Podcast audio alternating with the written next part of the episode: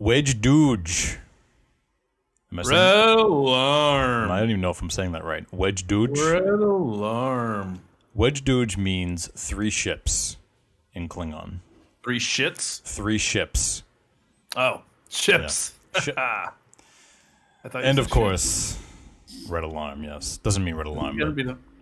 It'll have to be the first, um, you know, uh, mature listeners only rating. We'll have to put. I, I said a, well, banned words right in the first few seconds. Although there are no banned words on the podcast. penultimate episode of season two, which is called again wej Duj. I think that's how we say it. I don't even know if they say it in the episode. I can't recall.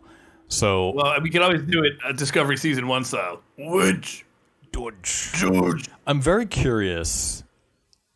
There's no opening teaser in this episode,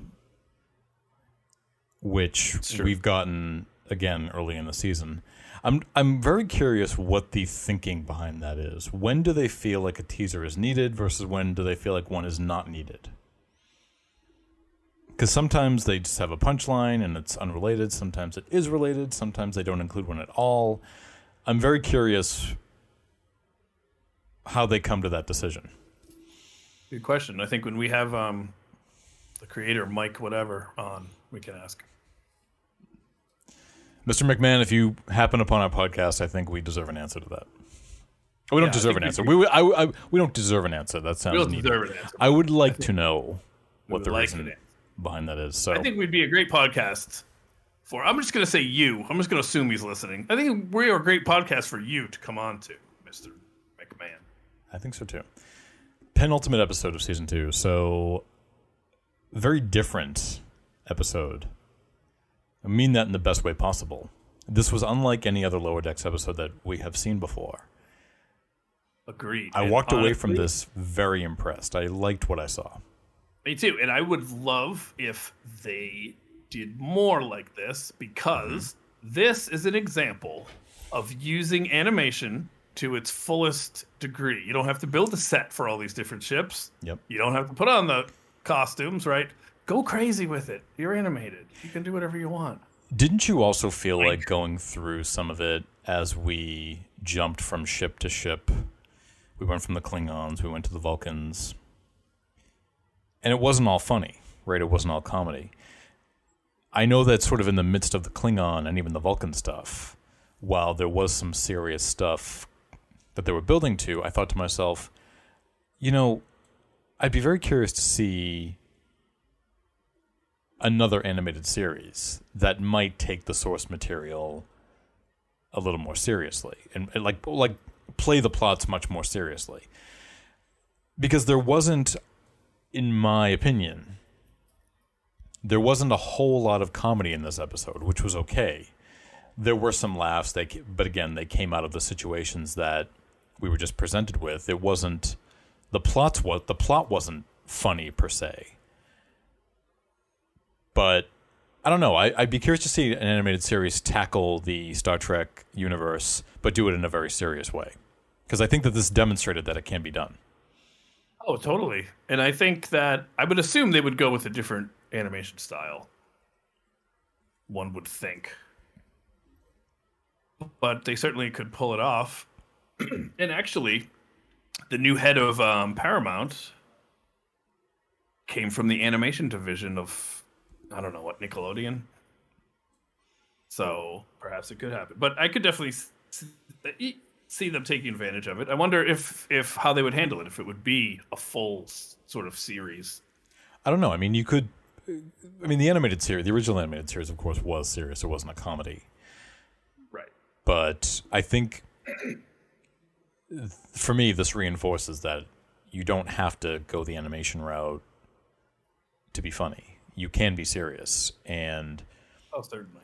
the show has done a lot on the back end of the season of doing what I consider to be far more serious, take plots far more seriously, rather than just play them for laughs.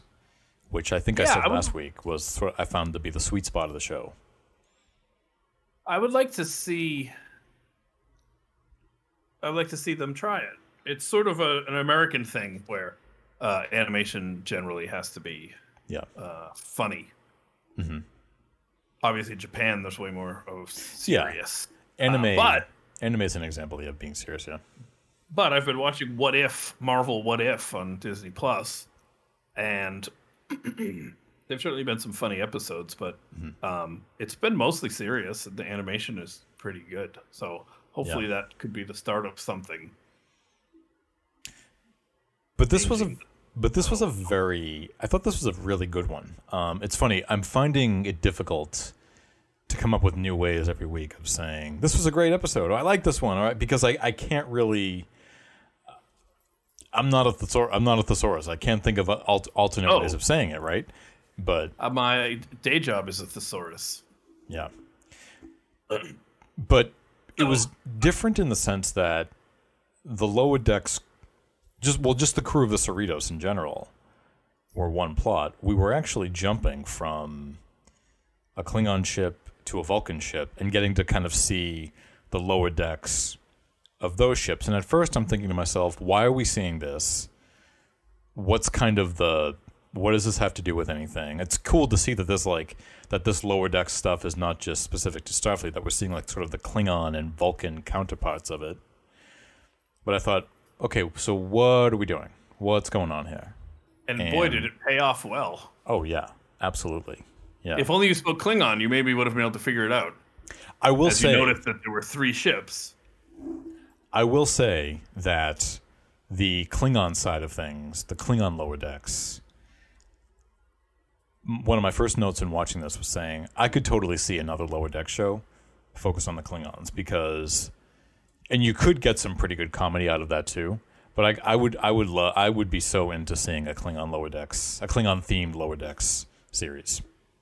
I I think they got some great comedy out of this. Yes, I don't know if it's a well you would want to keep going back to, but I, I, I mean- I would be, I would be down for it. I think there's some you could get some really good Klingon you could get some really good comedy mileage out of that. I don't know how much how much you could I- I don't know if it would sort of wear out its welcome at some point. It, I think it's just because the Klingons are so over the top and you think of all of them as warriors and they're always fighting and you know they lead that warrior's life. But again, you need those ones who have to scrape the bottom of the targ ba- of the uh the uh the barrel, the gagh barrel, excuse me, and do all those little like mundane tasks while and- also being warriors. Yeah. Even if you are a warrior, I mean, how much warrioring does someone really do in a lifetime? What percentage of their Right. week is warrioring? Maybe Yes. five percent if you're lucky. So there's a lot of downtime between being a warrior that's ripe for comedy, and I think we saw some of that when they really were trying to keep up the persona. It's like Yes. having a bunch of alpha males together, and they're all trying to out alpha male one another. That's a really good way of putting it because the the side of the Klingons that we are mostly exposed to are those kinds of Klingons. They're always Klingon warriors, so they're working toward that. We don't see the lower deck side of it where you're going to have those Klingons having to do those stupid low level meaningless tasks mm-hmm. for the right. So in a way, while I think it's great to see it on a Starfleet ship, I feel like there's actually more comedy to be mined on the Klingon side because the juxtapositioning of it just sounds ridiculous. You know, I'm a oh. warrior, but I have to I have to get a new barrel of blood wine, or I have to clean out the the, ga- the this bowl of gagh, right? Right. Or Yeah. my bowl of gawk is too salty. Yes. Or little things like that. Ooh, Right. it's too hot. Ow. and and what's great about it is that they would still treat it that way. Like they would still, you know, where is my salt for my gagh? I'm think sorry, it I will get that for you now. of- Yeah. So what what are the name of their dogs? tugs. Okay, so I think I was totally summed up Yeah. when we uh, hear about the targ's bowel movement. He says it was a most honorable movement. that was fantastic, and maybe I jumped ahead to one of my favorite lines of the week, but that was great because even when picking up dog poop, you have to frame it as something remarkably. You have to frame it as a you know, as something a warrior like with a warrior way about it, right? That's how you have to frame it. Yeah. So I guess Mm-hmm. maybe if we could say it again, if Mike McMahan is listening, please give us more of that. Yes, it's yes, wonderful. yes. I think a great thing that we also got to see in a more serious side is the structure, the power structure of the Klingons, which is very much like the power structure of the Mirror Universe, which is you, I thought that kill too. to, to get ahead. Right. And I do think that if there was some sort of a theme throughout, it was interesting that Boimler at the beginning kind of laments the fact that he doesn't understand the social interaction of the ship, and he wishes that they were, they were more like Klingon ships, where every, all the roles are clearly defined. Right. So it was interesting that he says that, and then we get to see it, Well, right. and you're left thinking, "Well, Boimler, I think you're wrong. I think this would not actually be a good environment for you." See, and when he said that, and then they cut to the Klingon ship, I thought they were kind of doing what you said, where they're kind of treating are they treating this like a Family Guy thing, where this is just being shown as a joke, right? But then we see Vulcans, right?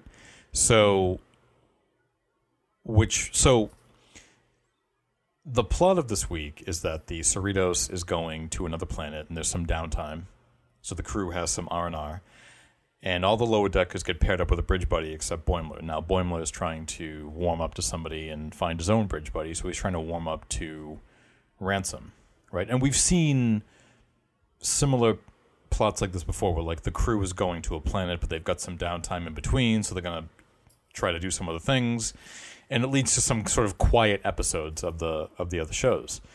But as all of this is going on, we're getting they're taking us aboard the lower decks of a Klingon ship, and then the lower decks of a Vulcan ship, and we're kind of left scratching our heads, scratching our heads, going, "What? it- What are they doing with this? Why are we seeing this? Because it's not, at least in the first, I think, time we see them. I would argue maybe more the Vulcans on the Klingon side of it. It's not clear how this is feeding into anything, or where the, if it's or if it's even leading to anything. The Vulcan side clearly seems to be leading to something. It's just not. We obviously don't know. But we're We at getting the, the nugget with Boimler saying that. right. But I will just say, for me, it never once crossed my mind to question it. I was so enjoying the ride. Right. Once we went to a Klingon ship, I thought it was great. I wouldn't have cared if the whole rest of the episode was just jumping from one. If they went to, uh, you know, uh, you know, whatever. Doesn't matter to me. Right. Could have been any species next. But it also it never made me wonder about what the lower decks were on one of the other on a ship of another race, right? It didn't even Oh, they went to Andorians next. I would have been happy the whole Yeah. way. They could have kept going. so. But the Vulcan stuff, I thought they went to the Klingons first, I believe, which we just kind of discussed. But then they went to the Vulcan ship. So on the Kling, but on the Klingon ship, the Klingons fo- it's focused on a Klingon named May. I'm gonna say Mach. I don't think I'm gonna say this wrong. And he's trying to impress his captain so he can be made first officer. Right? It's kind of like a Boimler equivalent on a Klingon ship. Right? He's Trying to make his way up, so he's trying to warm himself up to to somebody. And once we what we see is we see the uh, the captain says, you know, somebody's going to be my second in command for whoever impresses me most. So naturally, the Boimler equivalent is now tasked with wanting to do that, which is exactly what Boimler would do on the Cerritos, right? He wants to make the best impression. That's what he does do. He wants to try to make the best impression that he can. On the Vulcan side, we get this sort of rebellious young Vulcan, who I wouldn't really say is sort of like the the I wouldn't really call a Boimler equivalent, but um, she's sort of like a I rebe- think it's Yeah. if you took Boimler's ambition and put him into the Klingon culture, yeah that's exactly what it would be. And I think he's on the money when he says like, you know, he wishes that it was, or Yeah. at least he knows what he would think he would do if Right. if he was in a system where it was so clear cut. right. So the yeah so the maybe you're right. So the Boimler equivalent do, could be the Vulcan one as well, but it's it's the ambitious side of it is how it would be reflected in a Vulcan. Like that's who, right? Exactly. Yeah. And so this rebellion, rebellious young Vulcan named T'Lyn, she uncovers a strange occurrence taking place in a far-off part of space. So she's essentially taken the sensors and increased their range, and something seems strange out there. So she wants to go to the captain and convinces the captain to go out there and investigate. So why don't we sort of begin with the Klingon plot? So I know we kind of went into it a little bit, but this was a really, to me, this was a really fun plot. It started off humorous, but then it got serious fairly quickly.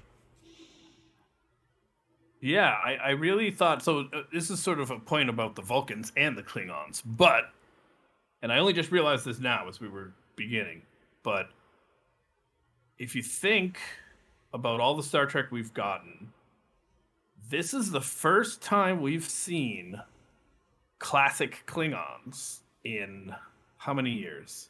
Since Enterprise? Well, we saw them briefly last season when they went to that planet.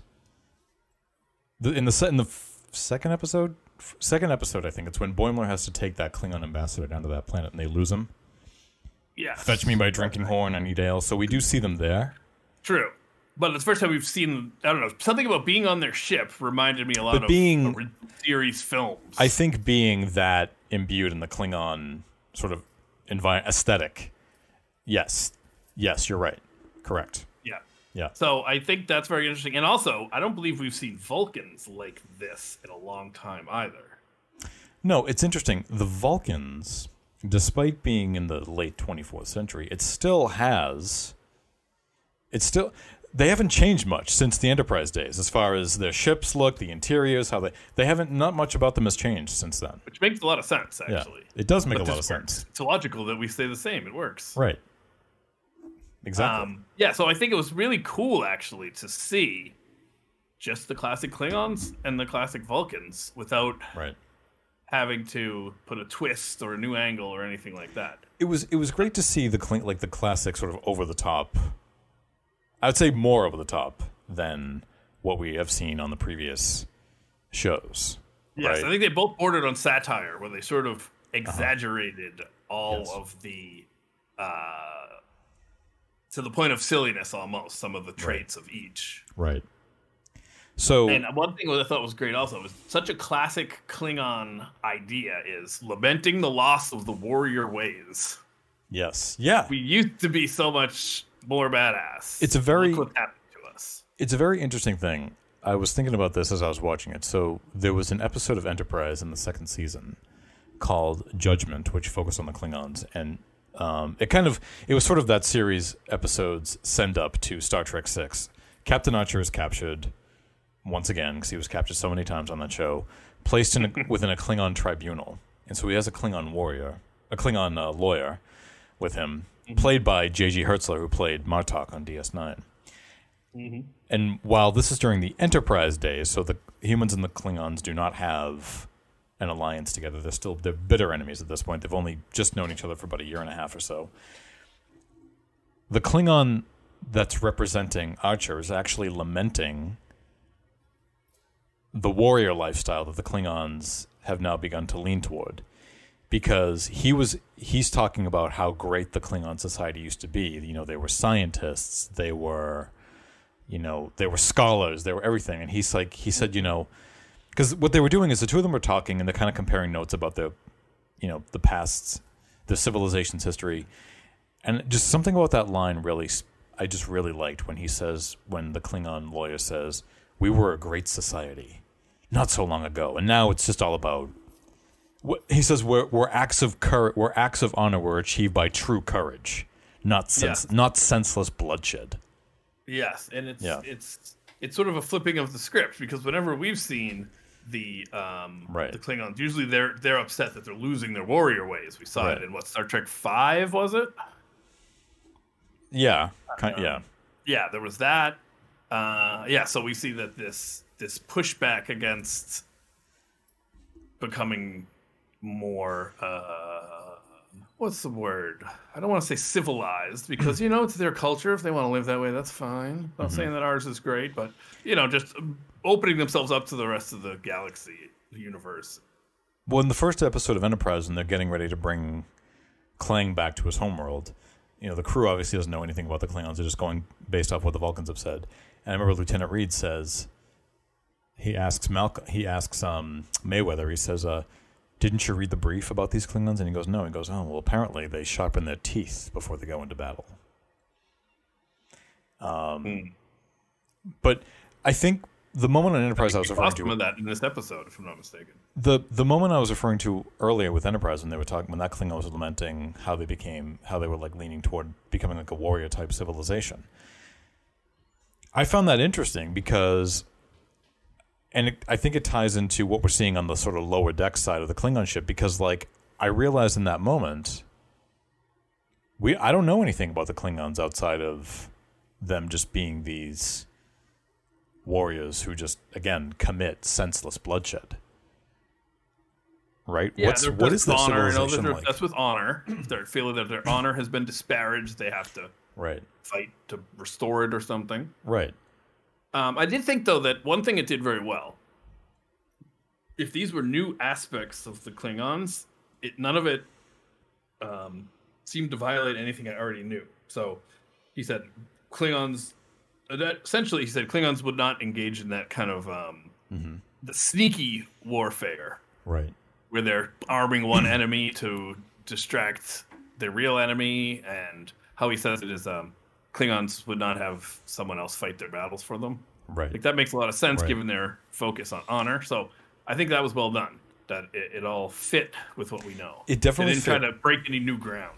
It definitely fit. I mean, they added some new things. Again, the lower deck side of it, but they still kept. It was still in keeping with who the Klingons were from what we had seen on previous shows.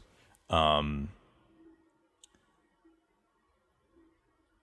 but throughout this plot,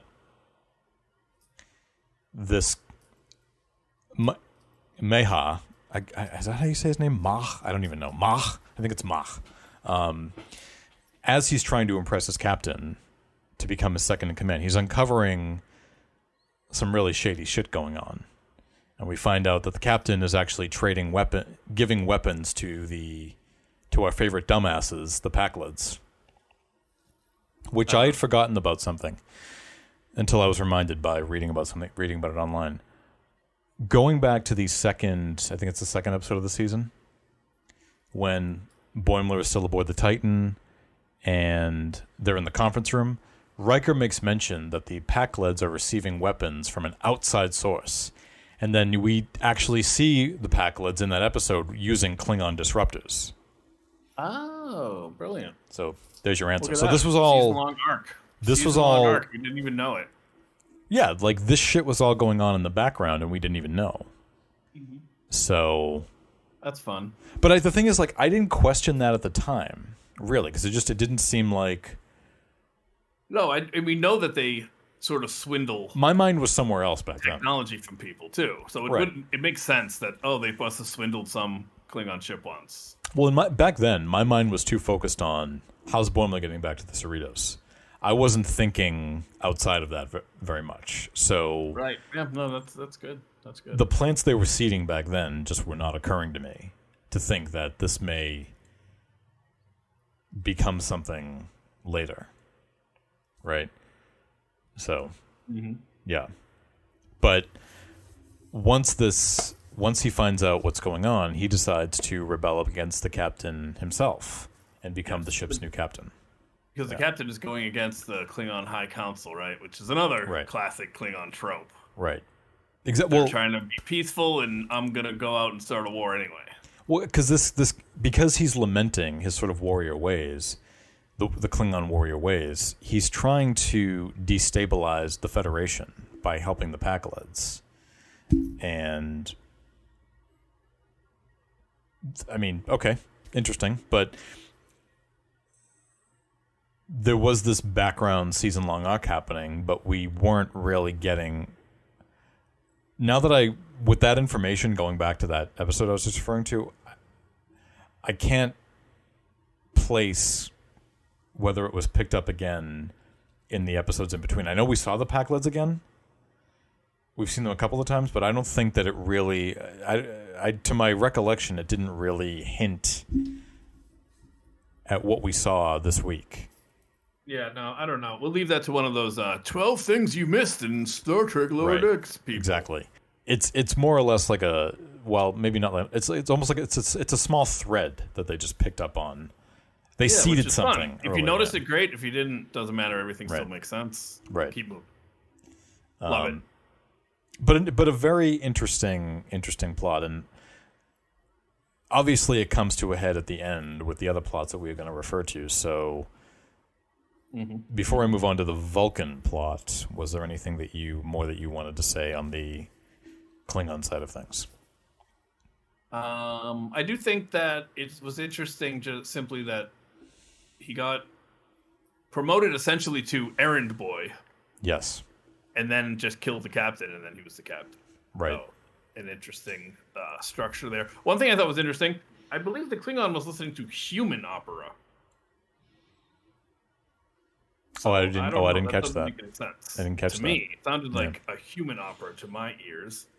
I've only heard one Klingon opera, and that was uh, when Riker went to see the piano lady. Well, as they said in Star Trek Six, not as I know it's not opera, but as General Chang said in Six, or not General Chang, I'm sorry, Chancellor uh, Gorkon, you've not experienced Shakespeare until you've read it in the original Klingon. That's true. Maybe all opera was Klingon, and we just didn't know it. Maybe. So the Vulcan. Oh, I'm sorry. Go ahead. Oh yeah. I don't know if I had anything else to say, but let me see. Da, da, da, da. No, I'll save that for later. Okay. All right. Good. So the Vulcan plot. Now this one obviously was it was a was there was no real humor in this one because it's it's the Vulcans, right? So they're kind of devoid of humor altogether. Oh, and And I thought it was hilarious. this was to me this this is what I mean when I felt like they I could see an animated series taking with a with a bit of a more serious tone because I was intrigued by what was going on. But you thought it was hilarious? Yeah, so I started off, I didn't. And then eventually it crossed over into satire for me, where it became so exaggerated that I thought it was hilarious. And it was very funny, actually. I was watching it, and Julia was in the room. And uh, I forget what she said. She said something like, oh my God, this is so boring. Um, but I thought it was hilarious Right. because so here's what I thought was so funny. Thing so, what was our main character's name? Do we know? T'Lyn. Helen Talin. T'Lyn. Til- Tillin. Okay, so Tillin would say something like, uh, "I have, uh, you know, boosted the range on our scanner," and they would say things like, "You've lost all control," Oh, That's yeah. I mean. I guess, yeah, yeah. because yeah. it's so disproportionate, but it's also so Klingon. so Vulcan too. Uh, oh, sorry. Yes. Yeah. Only Vulcan. It's so Vulcan. Um, and things. So when when um, It's like the moment she deviates, even by the slightest, yes, there's something. And- th- there's something wrong with her. Yeah, yeah. exactly. And another hilarious thing. So they're saying she says things like, "I believe we should investigate this anomaly because it is uh, incongruous for this area."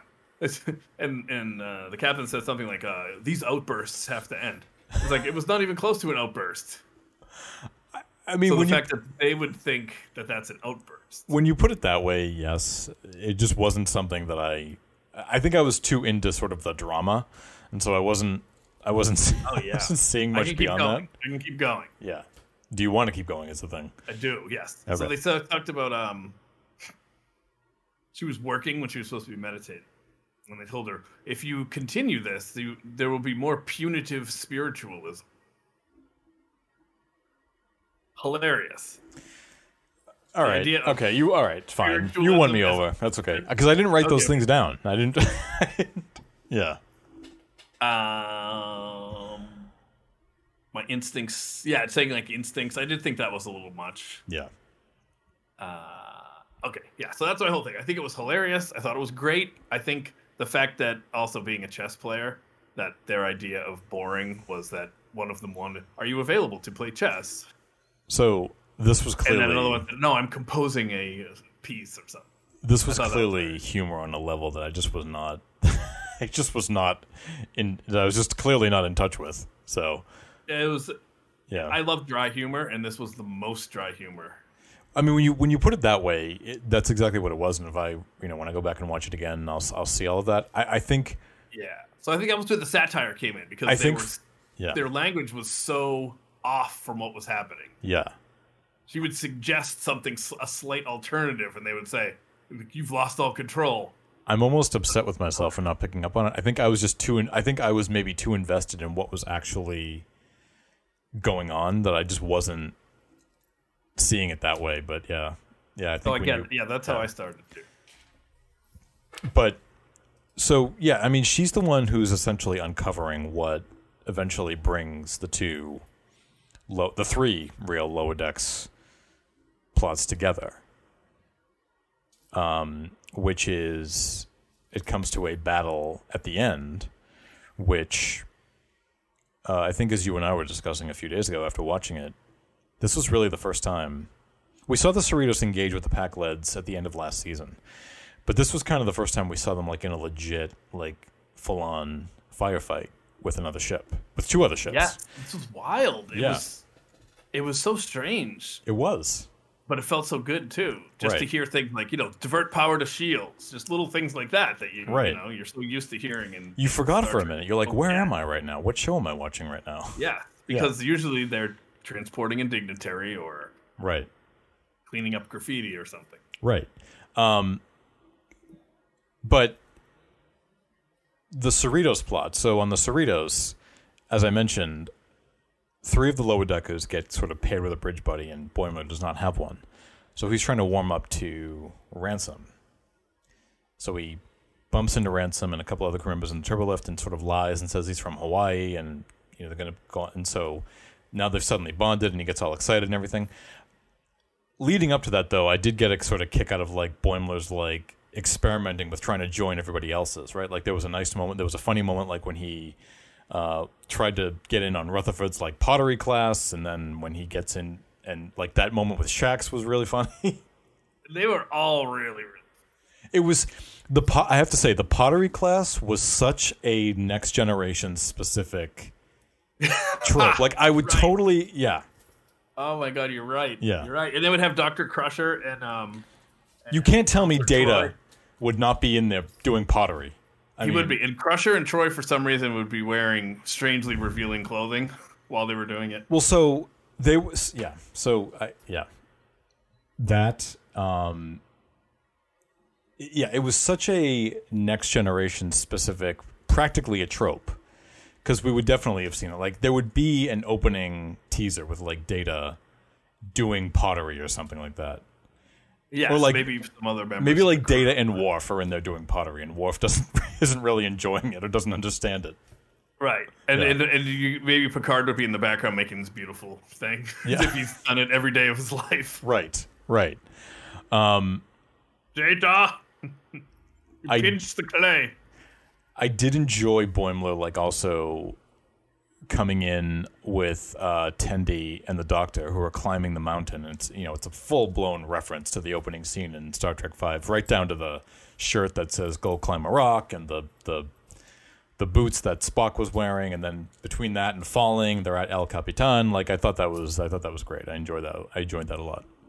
It was very nice, and I I did find it very hilarious too. That so he's trying to do this, getting in on everyone's bonding time, Yeah. but he's really bad at it. Right. So they said, "Didn't you bring any gear?"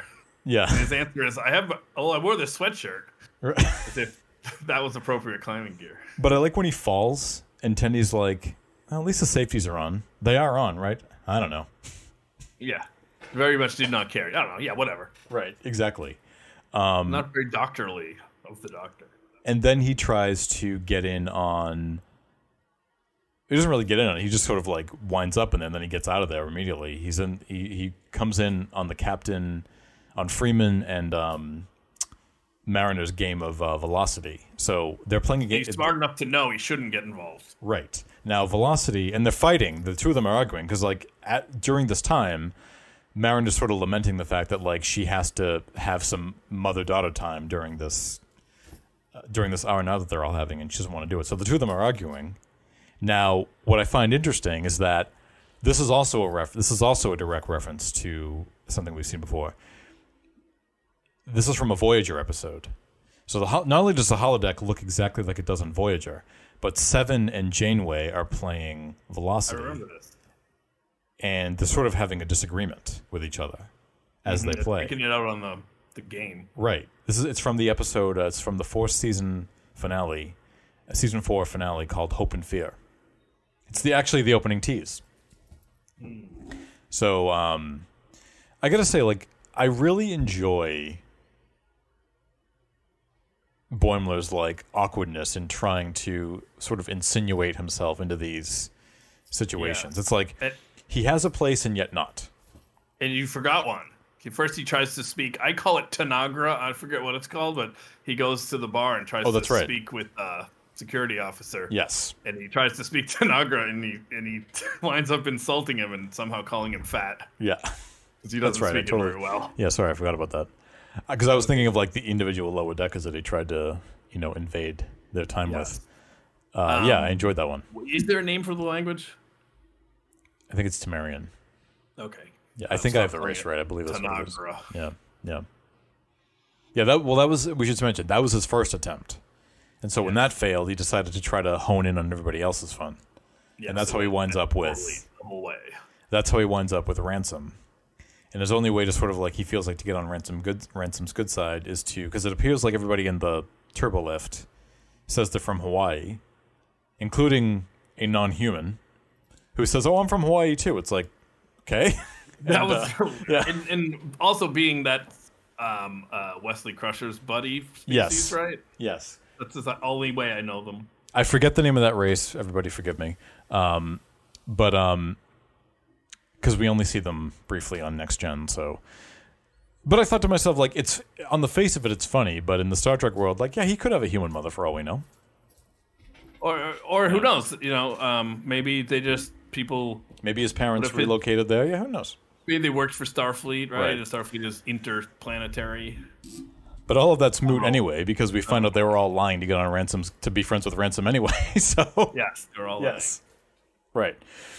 But they wind up at a um, resort holodeck program, which is very similar to one that Voyager used to have. So yeah, You, you know who who would go to that place? I will. I'd rather not that place, but because there's not Voyager. But you know who would go to a island uh, beach scene in the holodeck quite often? My favorite character, and not yours, Geordi LaForge. It's amazing how often you manage to squeeze Geordi LaForge into a into a podcast episode. LeVar Burton would be very happy with you. Well, don't you think though? I mean, I have a pin on my backpack of Geordi LaForge with the coconut drink and a Hawaiian shirt. Um, but don't you think that that's the most memorable holodeck beach episode in the whole franchise? I can't think of very many holodeck. I don't. Maybe the only one. All right. Yes. None are coming to mind. But Excellent. yeah, That means I'm right. yeah. Woo! I hope you get to go to a convention someday and meet LeVar Burton because I want I want to see you profess your love of this Ah. character to him. I'm afraid it might be like um, Troy on Community. Yeah. So in Community, Troy really, really the character uh, really likes, really loves LeVar Burton, and he meets Hmm. him. He says he doesn't want to meet him, but his friends get him a chance to meet him, and Right. he is actually like stunned into muteness. He can't speak. You wanted LeVar Burton to get the the Jeopardy hosting job, didn't you?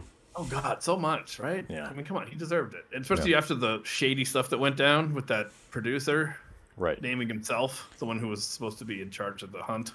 Yeah, I Pulled a it. real Cheney on that one. I get it. Um, yeah, I mean, I think for me, the Cerritos stuff was fun. It was not out of the ordinary. I was far more intrigued by what we were seeing outside of the Cerritos. And so, yeah. Um, yes. I do have one more thing to say about Hawaii. So it was interesting when they then switched to being moon buddies. Yep. Yes. And when Boimler claimed that Modesto was the, like a moon to San Francisco, and he, they got called out on it. Yep. And it was, it was a very good, you know, sort of a good knowledge of things. And that uh, he said, "You guys claim to be Hawaiian, which is like really offensive on on many levels or something, because uh-huh. um, they're Hawaii being a former colony of the U.S. The Yes. U.S. Uh, got rid of their monarchy and took it over essentially for uh, fruit growers and fruit plantations. And there is like a, the native Hawaiian population feels really displaced by all the tourism and whatnot. So it it was a good deep cut that that would be offensive to claim to be from Hawaii and not be from Hawaii.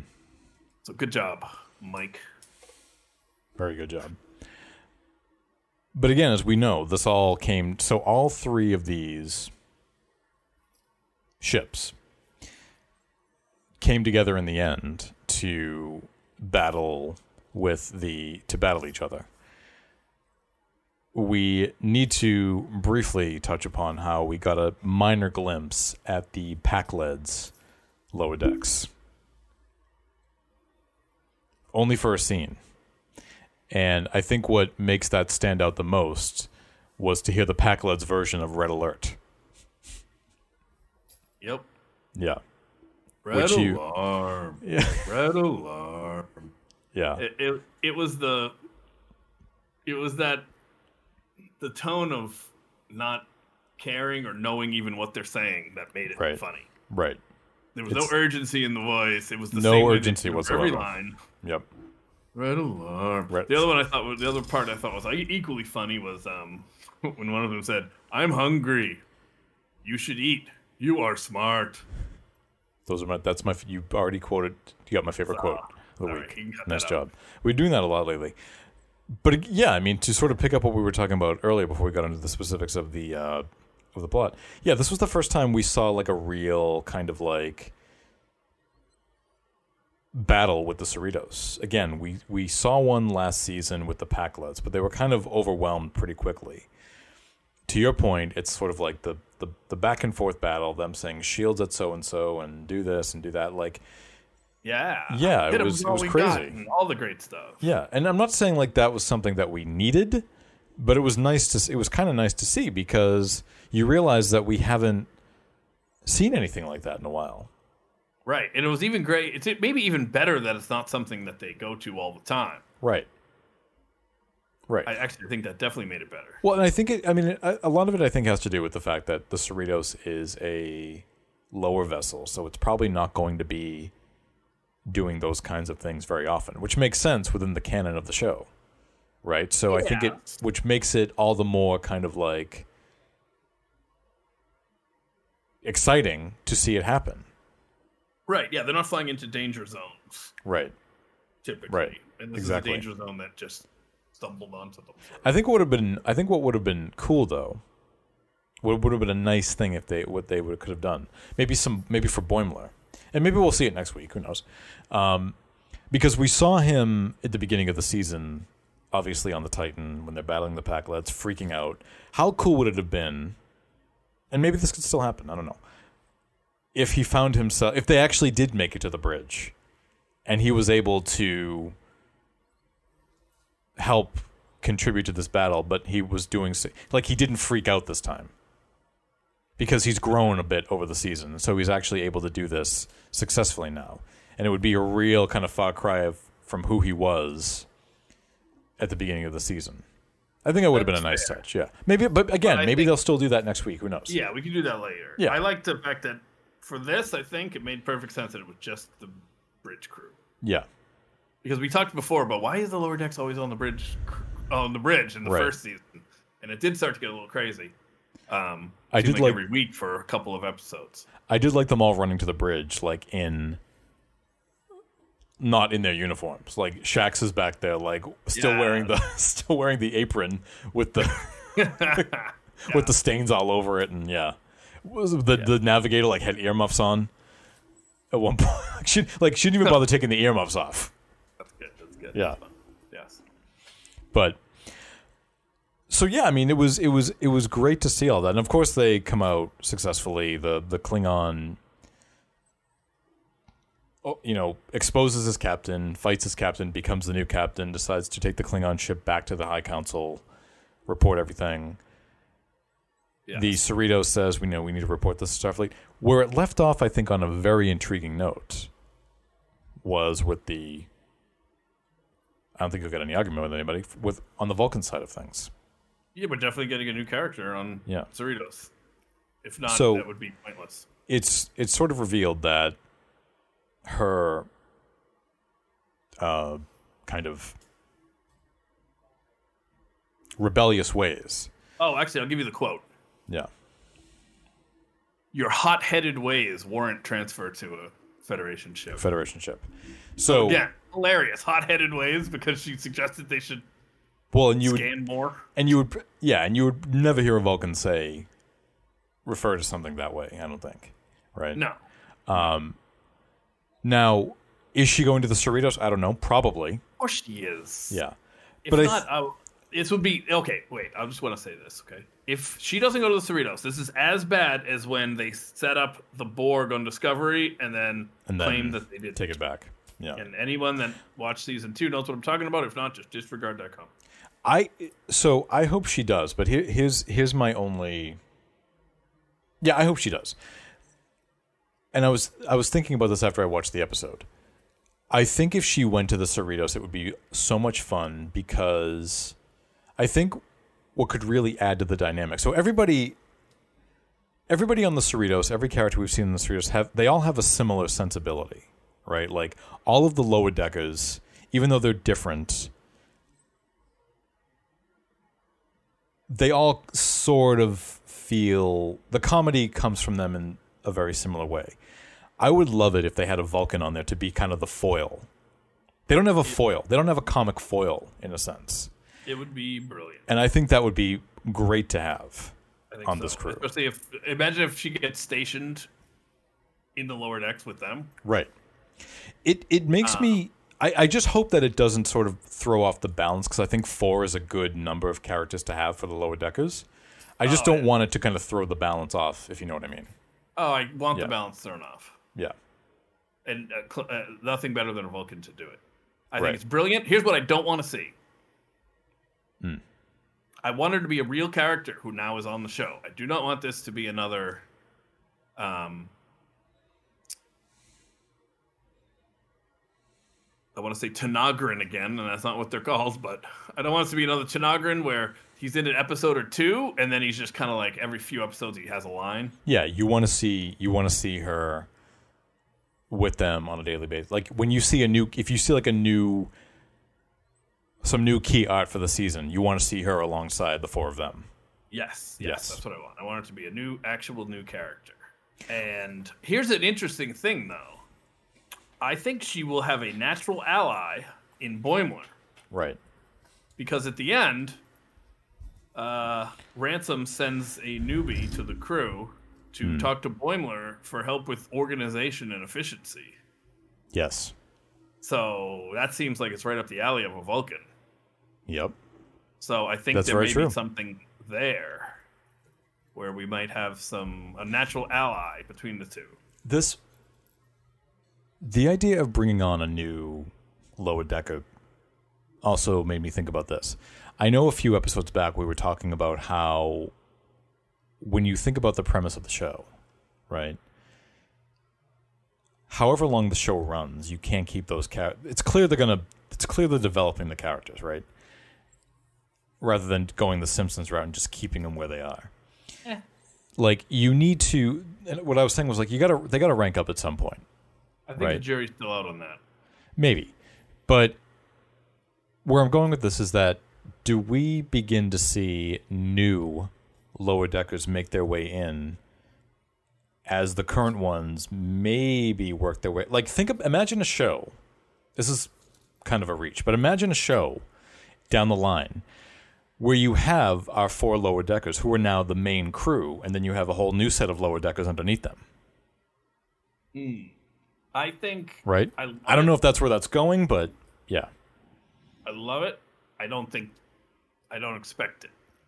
Right. I find that with I hate to put it this way, but with everything new Star Trek, whenever I've anticipated some radical thing, it's never happened. Right.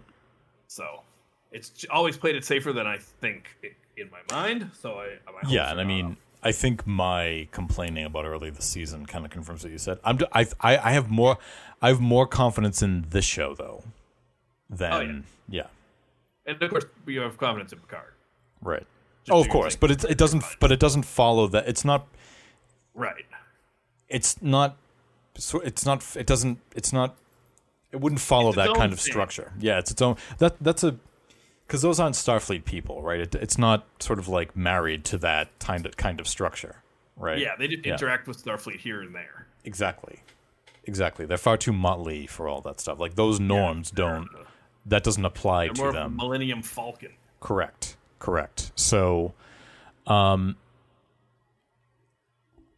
I'm excited to see where this leads next week.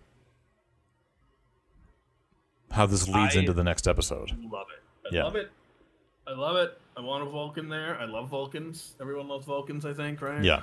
Yep. Um, and especially one with a little You always want to have a Vulcan on your Trek show. rebelliousness. Yep. Uh, rebelliousness according to a Vulcan, you know, like Right. uh, I'm sure Spock was seen uh, too as like a wild man by the Vulcans. Well, if you remember on Enterprise, as T'Pol spent a lot of time, the more time she spent with humans, other Vulcans would say to her, like, you've changed. You're staying with the humans has changed you. So she was, I think, eventually became a little bit of a wild card for Vulcans too. And but to us, she still seems just super Vulcan all the time. Right. Um, now, obviously, we're gonna have a season wrap up. I, but I, I got to say this really. I, I just want to say one thing about this. Please. Um, I have confidence that this will not change my opinion. Now, I think overall, I find that between this season and last season, I find there were more sort of memorable episodes in the first season. But I think as far as like advancing plots, advancing characters, trying different things, this season I feel like is far superior to the first in that sense. I think that the character moments meant so much more this season. They I really felt like the first season it was establishing everything, everybody everything was new. But this season I really feel like they tried a lot of different things, a lot a lot of new things and really advanced the characters along from the beginning. And um so I think what I'm getting at is like I am finding this season to be far superior to the first in that when you look at it that way. Yeah, it's interesting. I, I hadn't thought about it, but it's true. It, even though I laughed more in the first season and harder, Yeah. I think I like this season better. Yeah, I mean it it it I think it's weird to say considering what the show's about, but I feel like it's just taking things more serious. It's taking it's taking everything more seriously. The first one I feel like was just more about sort of like it was sight gags, it was different jokes, how how many Easter eggs can we squeeze in?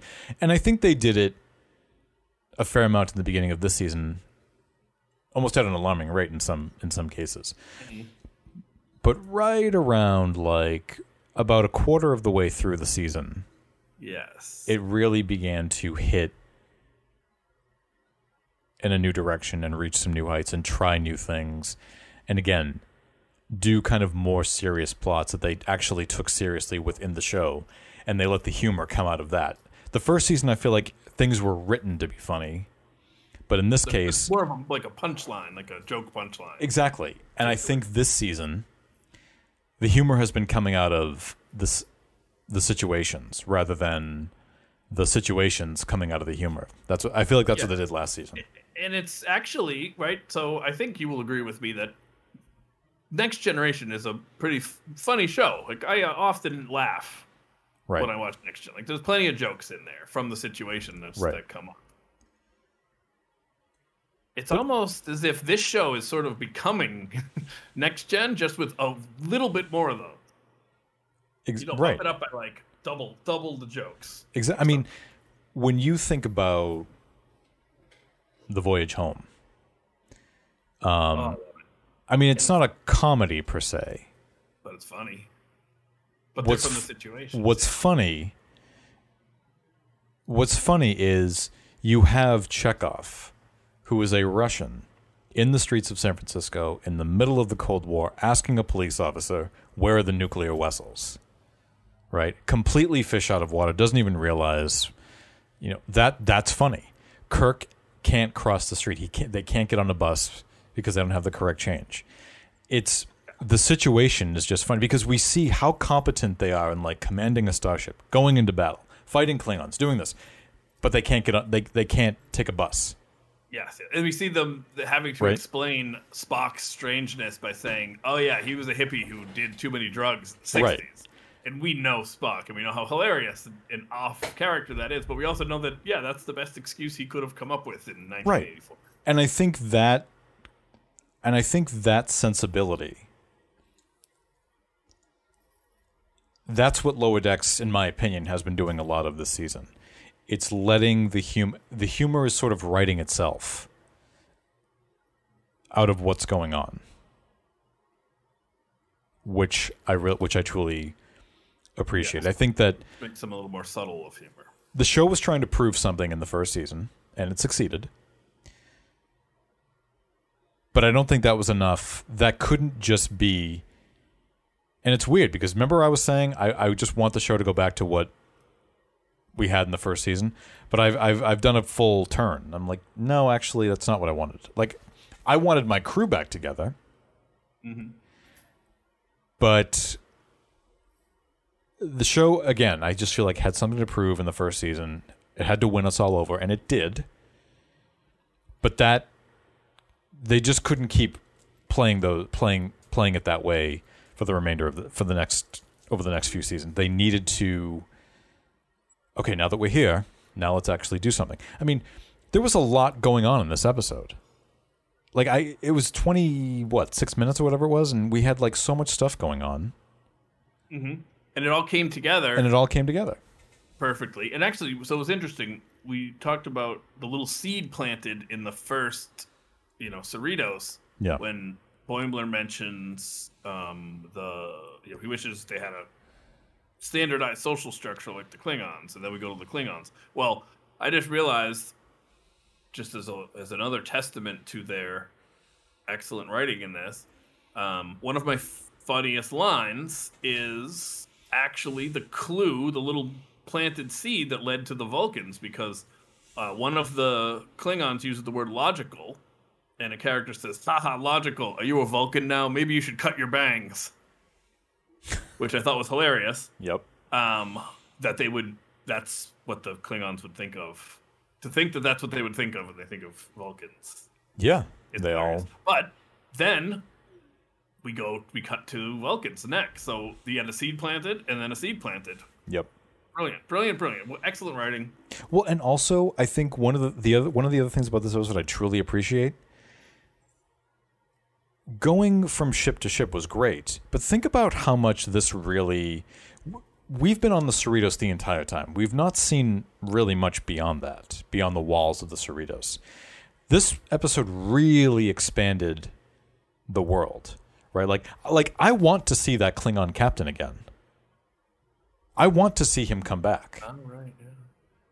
right? Like, I don't really want to see that Vulcan captain, but I want to see but, the Vulcan character. but what I mean is like, you know, Lower Decks has not done like on Discovery, on well, not so much on Picard, but like in the past on Discovery, you had like Admiral Cornwell. You had you had these sort of various recurring outside characters who would come back from time to time. You know, Next Generation had Admiral Nechayev who would come back on occasion. Like D- Lower Decks doesn't really have that. D- You have Freeman's husband, who we've seen a few mm-hmm. times, but like we him in a don't we don't really have an established like recurring set of outside characters who we kind of come back and revisit from time to time. So I, I would like the show. That's what I hope the show. Do. I want to see. I want them to expand their world a little bit, and bring more of those people in. I mean, I know it's doing a lot of the Pakled stuff, but we're seeing different Pakleds every time. I do like having the Pakleds come back. Yeah, I, I mean, yeah. Uh, granted, I guess I could cut them some slack. They do only have twenty whatever minutes, and they are True. doing a lot with it. But they are. yeah, I think that would be. a thing to do. Um, so to end this, we did get one more glance at a different at some lower decks on a different ship. We got to see what it looks like on the Borg ship. Yes, that was well done. Well done. That was fantastic. That was absolutely fantastic. Yeah, it, it kind of it sort of reminded me of those like the the the uh, the epilogues on Police Squad when they would just sort of like stand in place. They would just like add a joke at the end. Like I just love that it just held on the Borg, The- and I was watching it, waiting for something to happen. No, I don't know what I was expecting to happen. Yeah, me um, too. I thought yeah. maybe something would happen. But it was it was wonderful. It was so it was so great. It was really really yeah, G- fantastic episode. I mean, really really great episode this week. Very And, fun.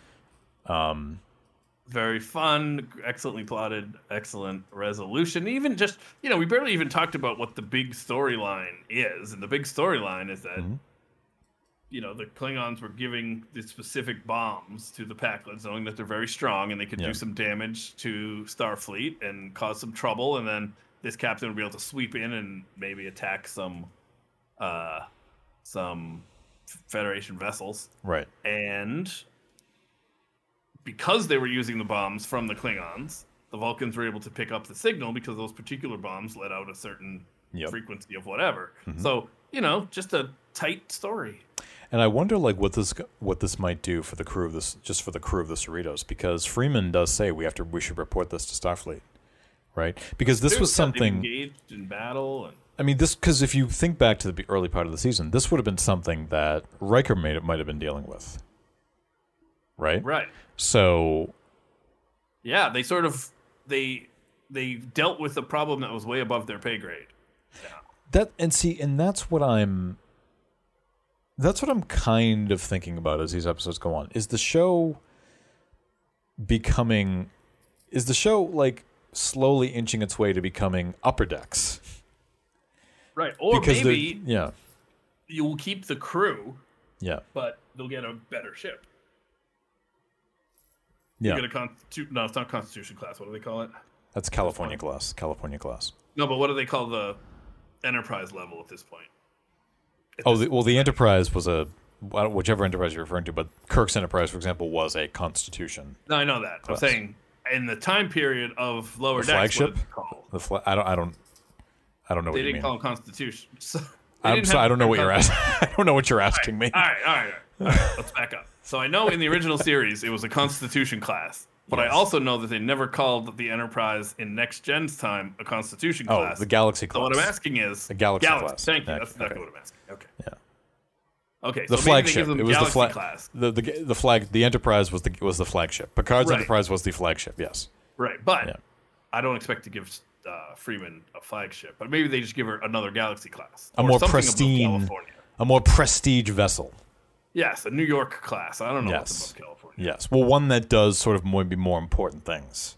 Yeah, maybe a. Massachusetts class. Well, it, I think because don't you do you feel like we've ha- we've seen numerous moments across this season where it seems like opportunities are being presented to this crew or to us for this crew to move beyond the kind of lower decks that they're in. Boimler is trying to move up. Freeman, the the the the the the, uh, the Cerritos is now doing stuff, as you say, beyond its pay grade. Do you feel like the show is like kind of making its way out of out of that and maybe moving up a level? I do believe they definitely built Like it's moving beyond cause. its premise. I definitely do think that they've built the common cause between the lower deckers Mm-hmm. and the bridge crew of how both are fighting for respect. One within the ranks of the ship, and one the, crew, the bridge crew within the ranks of Starfleet. So Right. I do think that it makes sense that both are moving toward uh, moving up a bit, and I could see this uh, being a, a spur to that movement. And I would really like to see. I don't know if this, it would be make sense for Starfleet, but just to say, you know what, this crew is great. Let's just move them all Right. to a higher class ship, and then we'll give the Cerritos to, you know, I don't somebody.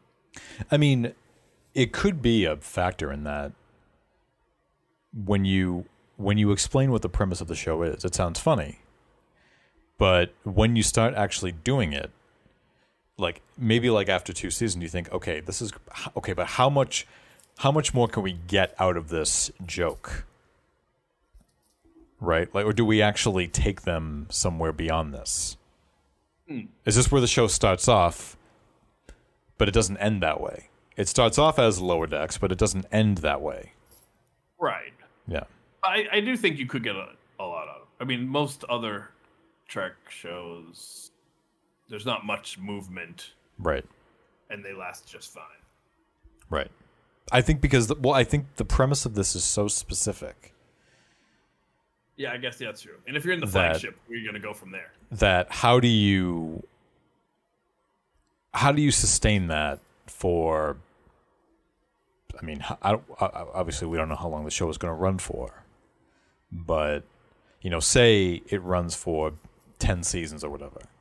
Is it 10 seasons of just that joke over and over again? Or do you actually develop it so that by the time the show comes to an end, they're not lower decks anymore? They're, to your point, they're, they're now, they've now made their way to a galaxy class starship and Boimler is the captain and, you know, whatever, right?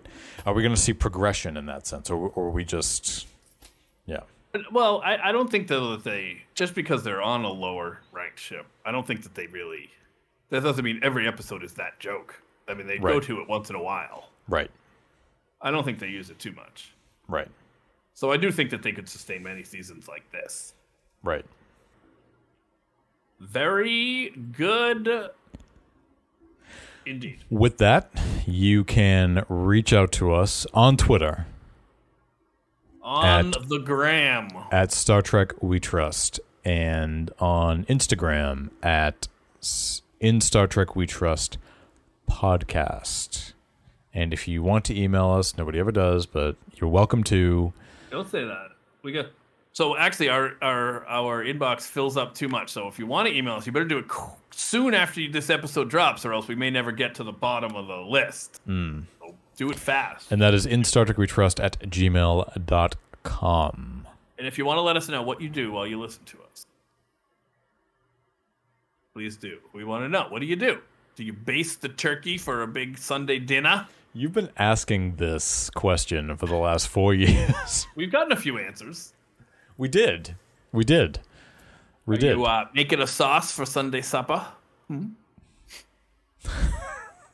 so Are you uh, are you sweating to the oldies on the treadmill? You basting the turkey for Thanksgiving dinner for supper? Yeah, I like that. My parents say Are that. You, you want to go out to supper? are you jazzercising? You know, Yeah. what are you doing? I don't know. You gotta tell me. You break Yeah. dancing? You taking break dancing lessons? Yeah, I think everybody knows by now. We do. We're all based in the Boston area, but um, I know that my accent does come out from time to time. But yeah, like my parents do still hit me. Yeah, you want to come over for supper? You want to go out to supper? Supper is just the even just supper is not what I Yeah. says. Unless if you're around here. Yeah, I mean the most Bostonian statement I can say that they say. You gotta cut that hair. Yep. Or I think the most Bostonian it might be like, "Listen, get it. Just get some water from the bubbler. Get in your car and get over here for supper." And most people probably won't even know what a bubbler is. No, okay. I don't even think they know what the hell you just said. right. Well, very good. And so we will see everybody next time to discuss the season finale of Star Trek Lower Decks. And we shall be back next weekend with that analysis. So until then, peace out, everybody. Be prosperous.